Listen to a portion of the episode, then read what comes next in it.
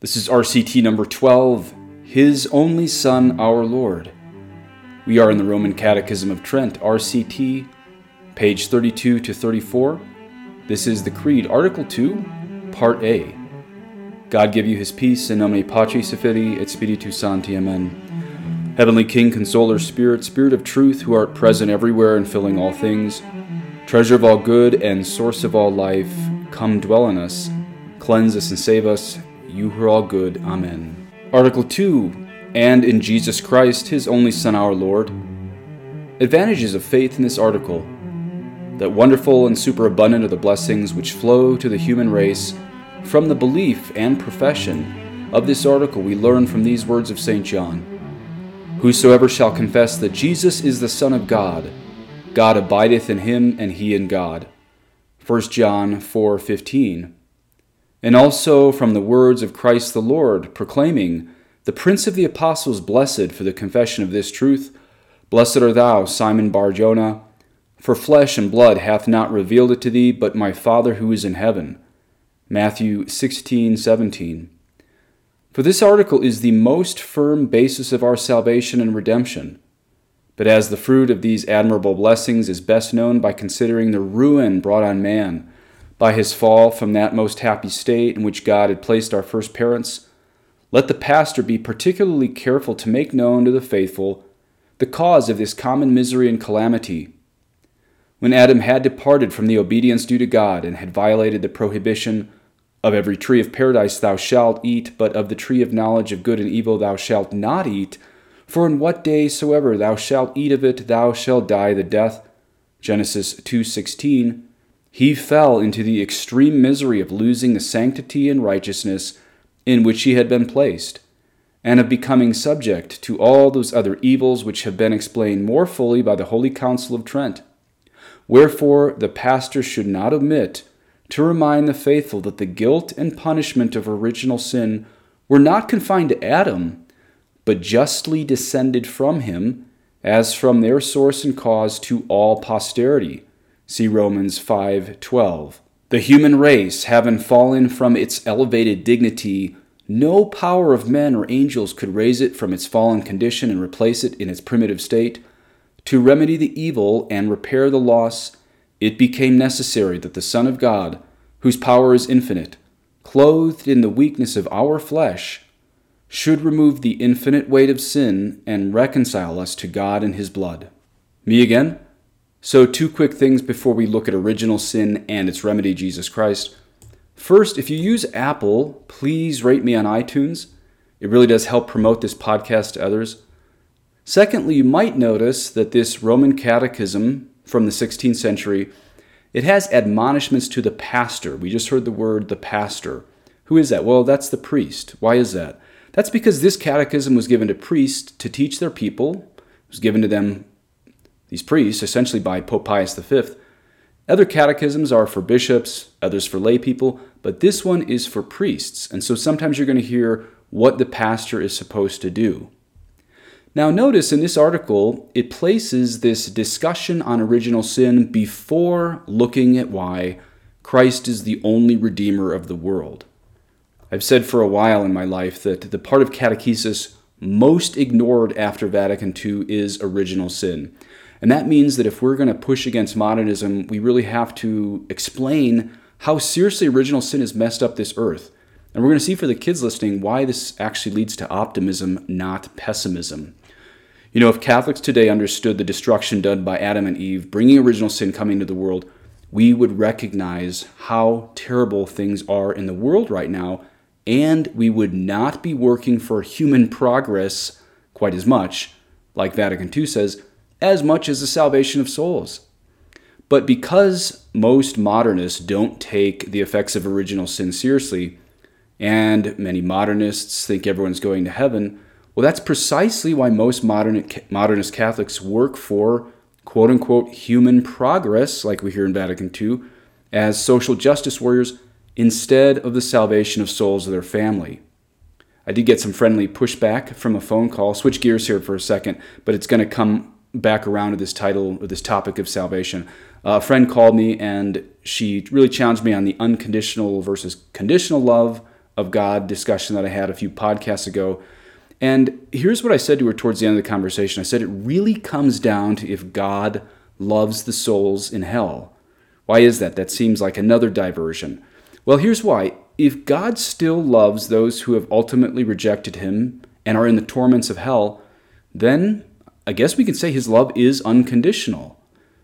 Now, while I do believe many humans have gone to hell, I wasn't sure on how to rule on this since most saints are silent on this. And again, I've never seen a pope or a saint before 1950 use the word unconditional to describe God's love. It's a Protestant description. No Catholic saint would doubt his love is infinite, but I'm wary about that word unconditional because it's it's an irresponsible word when every covenant of the Bible is conditional and because our arrival in heaven is conditional upon our cooperation with grace. And as I said, this has nothing to do with the word infinite. Of course, God's love is infinite for sinner and non sinner alike. Now, I was asking God for clarity on this. You might be surprised at this. I was asking God for clarity on this, and then a few weeks later, which was just last week, I was hanging out with a family on the East Coast at their dinner table before eating, parents were getting ready for dinner. I was answering a nine year old boy's difficult theological questions at the table. And then out of the blue, he said to me, God loves even the souls in hell. God loves even the souls in hell. Well, especially since I came out of the blue, it hit me. That was the answer I was looking for. So, yes, in that sense, God loves everyone unconditionally. In some, in some sense, this is a retraction from earlier. We may even need to consider the words of that one church father, I can't remember his name. Yes, it's only one church father, but he does teach that the flames of hell is the all consuming love of God, even upon a rebellious soul. Think about that. That's pretty radical. Now, most fathers don't describe hell like that, which is why I was hesitant to go there earlier. But I guess we can conclude like this Yes, the love of God is infinite and probably unconditional, but I do stick with my earlier assertion that our our covenantal relationship with God must be conditional. If it were not, everyone would go to heaven and human responsibility would be a, would be a joke. So we have to admit a lot rides on our cooperation with the Savior, which does bring me back to a few things again I want to say about original sin. You know, if you ask my Irish ancestors maybe 200 years ago what they expected from life, it really wouldn't be that much. They had their eyes on heaven. I'm not saying that they avoided sin perfectly by any means, but Catholics 200 years ago really understood this word this world was bunk and the entire goal was to get to heaven and maybe that's why the irish and, and mexicans and other groups um, who are really catholic have a really good sense of humor when, when suffering arrives is because they know this isn't our true home I think they probably understood a lot like what the Baltimore Catechism said. And I realize the Baltimore Catechism is only about 100 years old. The very first lesson in the Baltimore Catechism, and I'm going to throw some of these pictures from the Baltimore Catechism up on the screen if you're doing the video version. The very first section in the Baltimore Catechism is about the purpose of man's existence. The first question is Why did God make you? And the answer is to know Him, to love Him, and to serve Him in this world and to be happy with Him forever in heaven. But if you think everyone's going to heaven, like most modern clergy do, then being happy on earth becomes the whole goal of life. You see, when we deny the fact that original sin is transmitted to all of us, and or ignore the fact that we are born without the original justice in which Adam and Eve were created, we expect this world to deliver on wealth and pleasure and fame or power why? Well, because God really wants me happy here, and I can be anything I want to be. I'll show on the screen a few pictures from the book because in the same section on the Baltimore Catechism for Children, it then says, Many false teachers, this is in the very first section of the Baltimore Catechism, many false teachers will tell the child that he is made in order to find happiness in wealth, pleasure, fame, or power. In reality, most people act as if they were made for these things rather than to love God. Listening to these false teachers and imitating their actions will only lead to unhappiness and the loss of heaven. Now, obviously, there's a lot of Catholics today that will say, oh, no, no, I don't believe wealth, pleasure, fame, or power is really the goal of, of earth.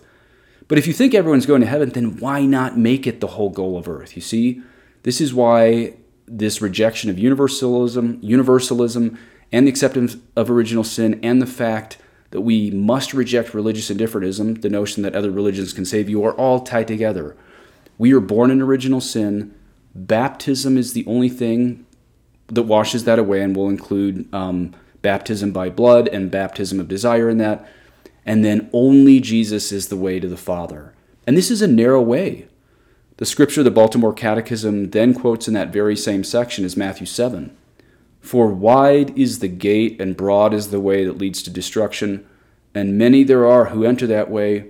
How narrow the gate, and how close the way that leads to life, and few there are who find it. Matthew 7 13 to 14. You see how they used to teach Catholic kids before Vatican II? Salvation wasn't in the bag, so to speak. There's even an interactive lesson for the kids in that first section of the Baltimore Catechism where kids are made to make a list on the on the left of things that are usually a help to get to heaven and then on the right a list of things that are often a hindrance to get to heaven. Do you ever see Catholic kids except for traditional circles do this anymore? You made a list on the left of things that are usually a, a help on this earth to get you to heaven and on the right, things that are often a hindrance to getting to heaven. So notice that also, as I say that, notice that Catholics before Vatican, Vatican II were smart enough to make theological distinctions like that word usually and often. Maybe because they knew little legalists would be trying to trip them up. Things that are usually a help to get to heaven and often a hindrance to get to heaven. And let's always remember hard cases make bad law. Everybody's known that, but everyone loves to live in the loopholes now. So I really do suggest you teach your kids the Baltimore Catechism because even if they one day leave the faith, please God no, they'll at least have the deposit of the faith in their intellect, and that way their will will have a much better way to make their way back to Jesus Christ and the Catholic Church than if they just learn this I'm okay, you're okay gospel of no original sin. People today say it's negative to focus on original sin. We should just talk about Jesus. Well, First of all, it's in the Bible that we learn about original sin, so it comes from divine revelation directly. We learn about original sin before we learn of Christ the solution. Secondly, this is going to sound like another shift of gears, but there's a recent secular psychological study that showed that if you underpromise and over over deliver to your brain, if you underpromise and over deliver to your brain, you become happier. It's actually a secular psychological study showing that pessimists are happier because if you expect little from life, then the little the, the little good that comes will surprise and thrill you. And I think that's essentially where my Irish ancestors were 200 years ago. They didn't expect total happiness in, the, in this life. So if they got a great ride on a horse or a birthday party or uh, had a nice beer or something like that, that was um, quite a bonus in this bad night in a bad inn, as St. Teresa of Avila called it. And she was no stuffy, grumpy saint, but that's how Teresa of Avila describes this earth is a bad night in a bad inn. And when you hear the saints from heaven, often when they appear in private revelations, it's really clear, as St. Paul says, that just the slightest amount of suffering is worth the glory that is going to be revealed in us if we make it to heaven. I also think somewhere in the Baltimore Catechism it says we can hope to be relatively happy on this earth and supremely happy in the next. We only want to be relatively happy on this earth and supremely happy in the next. Really, there's no guarantee of either of those, of course. But look at those two adverbs relatively on earth and supremely in heaven. Why can't we be supremely happy on earth? Because of original sin. And when we admit sin has ruined everything, we realize, as St. Augustine said, that this earth is not our destination, but only our ship to get to the destination, which is heaven. That doesn't mean we want to live like slobs. It doesn't mean we don't want to work on human progress. It doesn't mean that we want to ignore medicine and science and stuff like that. It just, we must prioritize the salvation of souls ahead of everything. Also, if every world religion gets you to that destination, then really original sin does not exist since there is no answer to sin in any world religion except the redemption offered by Christ in Catholicism. And that's why we must return to see how original sin, well, it hasn't left us in total depravity like the Calvinists teach, but we are in significant depravity because of what our first parents did. And that darkened our intellect and it weakened our will. And really, that's not all entirely Adam and Eve's fault. Every time I sin, I darken my own intellect and I weaken my own will. So let's get now to the solution that is the necessity of faith in this article in Jesus Christ, since he is the only new Adam who overturns sin and death and demons. Again, the article we are in today, it's not original sin, but that part of the creed, and in Jesus Christ, his only Son, our Lord. But I took that diversion into how it started us with original sin. One, because it's so minimally taught by Catholics today. And two, because the section on the Roman Catechism of Trent itself starts with original sin. And three, because the overturning of the teaching of original sin that we see so frequently today that is deeply tied to the heresy of religious indifferentism and as i said before religious indifferentism teaches that all of these other false world religions can get you to heaven. And by the way if any catholic in your life claims that that another world religion can get you to heaven besides catholicism just remind them jesus did not say i am a way and a truth and a life but Jesus said, I am the way and the truth and the life. And that's why we just heard in the Catechism that only Jesus could redeem us, no one else. As we just read, the human race, having fallen from its elevated dignity, no power of men or angels could raise it from its fallen condition and replace it in its primitive state. To remedy the evil and repair the loss, it became necessary that the Son of God, whose power is infinite, clothed in the weakness of our flesh, should remove the infinite weight of sin and reconcile us to God in his blood. Now we re enter the Catechism where we left off on necessity of faith in this article of Jesus Christ. The belief and profession of this our redemption, which God declared from the beginning, are now and always have been necessary to salvation. In the sentence of condemnation pronounced against the human race immediately after the sin of Adam, the hope of redemption was held out in these words which announced to the devil the loss he was to sustain by man's redemption. I will put enmities between thee and the woman, and thy seed and her seed. She shall crush thy head, and thou shalt lie in wait for her heel. Genesis 3:15. The same promise God again often confirmed and more distinctly manifested to those chiefly whom he desired to make special objects of his favor, among others to the patriarch Abraham to whom he often declared this mystery, but more explicitly when, in obedience to his command, Abraham was prepared to sacrifice his only son Isaac. Because, said God, thou hast done this thing, and hast not spared thy only begotten Son for my sake, I will bless thee, and I will multiply thy seed as the stars of heaven, and as the sand that is by the seashore. Thy seed shall possess the gates of their enemies and in thy seed shall all the nations of the earth be blessed, because thou hast obeyed my voice. Genesis 22 16 to 18. From these words, it was easy to infer that he who was to deliver mankind from the ruthless tyranny of Satan was to be descended from Abraham, and that while he was the Son of God, he was to be born of the seed of Abraham according to the flesh. Not long after, to preserve the memory of this promise, God renewed the same covenant with Jacob, the grandson of Abraham. When in a vision Jacob saw a ladder standing on earth, and its top reaching to heaven, and the angels of God ascending and descending by it, Genesis 28:12, as the scriptures testify, he also heard the Lord who was leaning on the ladder say to him, I am the Lord God of Abraham thy father, and the God of Isaac. The land wherein thou sleepest I will give to thee and to thy seed. And thy seed shall be as the dust of the earth. Thou shalt spread abroad to the west, and to the east, and to the north, and to the south. And in thee and thy seed all the nations of the earth shall be blessed. Genesis 28 13 to 14. Nor did God cease afterward to excite in the posterity of Abraham and in many others the expectation of a Savior by renewing the recollection of the same promise. For after the establishment of the Jewish state and religion, it became better known to his people.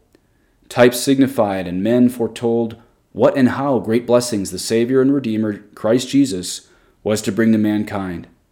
And indeed, the prophets, whose minds were illuminated with light from above, foretold the birth of the Son of God, the wondrous works which he wrought while on earth, his doctrine, character, life, death, resurrection, and the other mysterious circumstances regarding him. And all these they announced to the people as graphically as if they were passing before their eyes.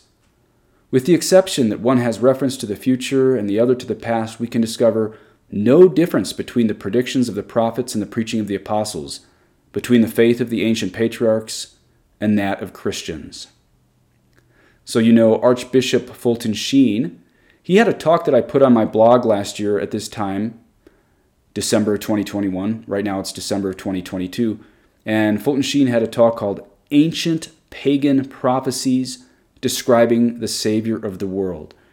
And in that, Sheen shows that not only the Jews, but even all nations had a sense that that Savior of the world, the Savior of the world, would come from Israel or Palestine about that time 2,000 years ago. Sheen writes, and I will link my blog in the show notes. He writes Turn to pagan testimony. Tacitus, speaking for the ancient Romans, says People were generally persuaded in the faith of the ancient prophecies that the East was to prevail, and that from Judea was to come the master and ruler of the world. Suetonius, in his account of the life of Vespasian, recounts the Roman tradition thus It was an old and constant belief throughout the East that by indubitably certain prophecies the Jews were to attain the highest power. China had the same expectation, but because it was on the other side of the world, it believed that the great wise man would be born in the West.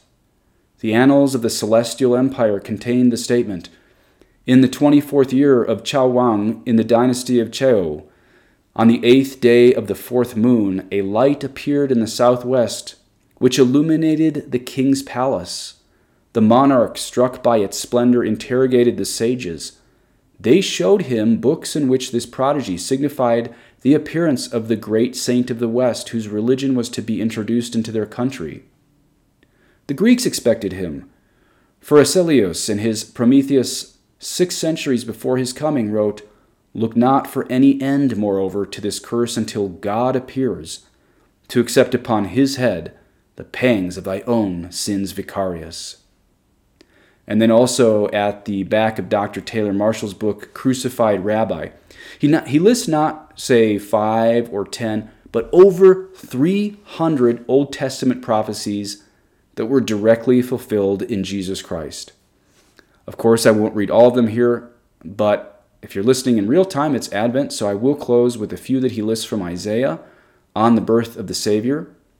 And of the Messiah, we read that he would be these things in Isaiah 6 1. Isaiah foresaw the Messiah's glory, fulfilled in John 12, verse 40 to 41. Isaiah 6 9 and 10. Parables fall on deaf ears of Israel, fulfilled in Matthew 13, verses 13 to 15. Isaiah 6, 9 to 12. The people would be blinded to Christ and deaf to his words, fulfilled in Acts 28, 23 to 29. Isaiah 7, 14. The Messiah would be born of a virgin, fulfilled in Luke chapter 1, verse 35. Isaiah 7, 14. The Messiah would be called Emmanuel, God with us, fulfilled in Matthew 1, 18 to 23. Isaiah 8 8, the Messiah would be called Emmanuel, fulfilled also in 28 20 of St. Matthew. Isaiah 8 14, the Messiah would be a stone of stumbling, a rock of offense, fulfilled in 1 Peter 2 8. Isaiah 9 1 to 12, the Messiah's ministry would begin in Galilee, fulfilled in Matthew 4 12 to 17. Isaiah 9 6, he would be a human child, fulfilled in Luke 1 31. Isaiah 9 6 again, he would be the divine Son of God, fulfilled in John 1 14 and 1 Timothy 3 16. Isaiah 9 6, the Messiah would be the Son of God with power, fulfilled in Romans 1 verse 3 to 4. Isaiah 9 6 again, he'd be the wonderful one, seen in Luke 4 22. And then Isaiah 9 6 again, the Messiah would be the counselor, fulfilled in Matthew 13 54.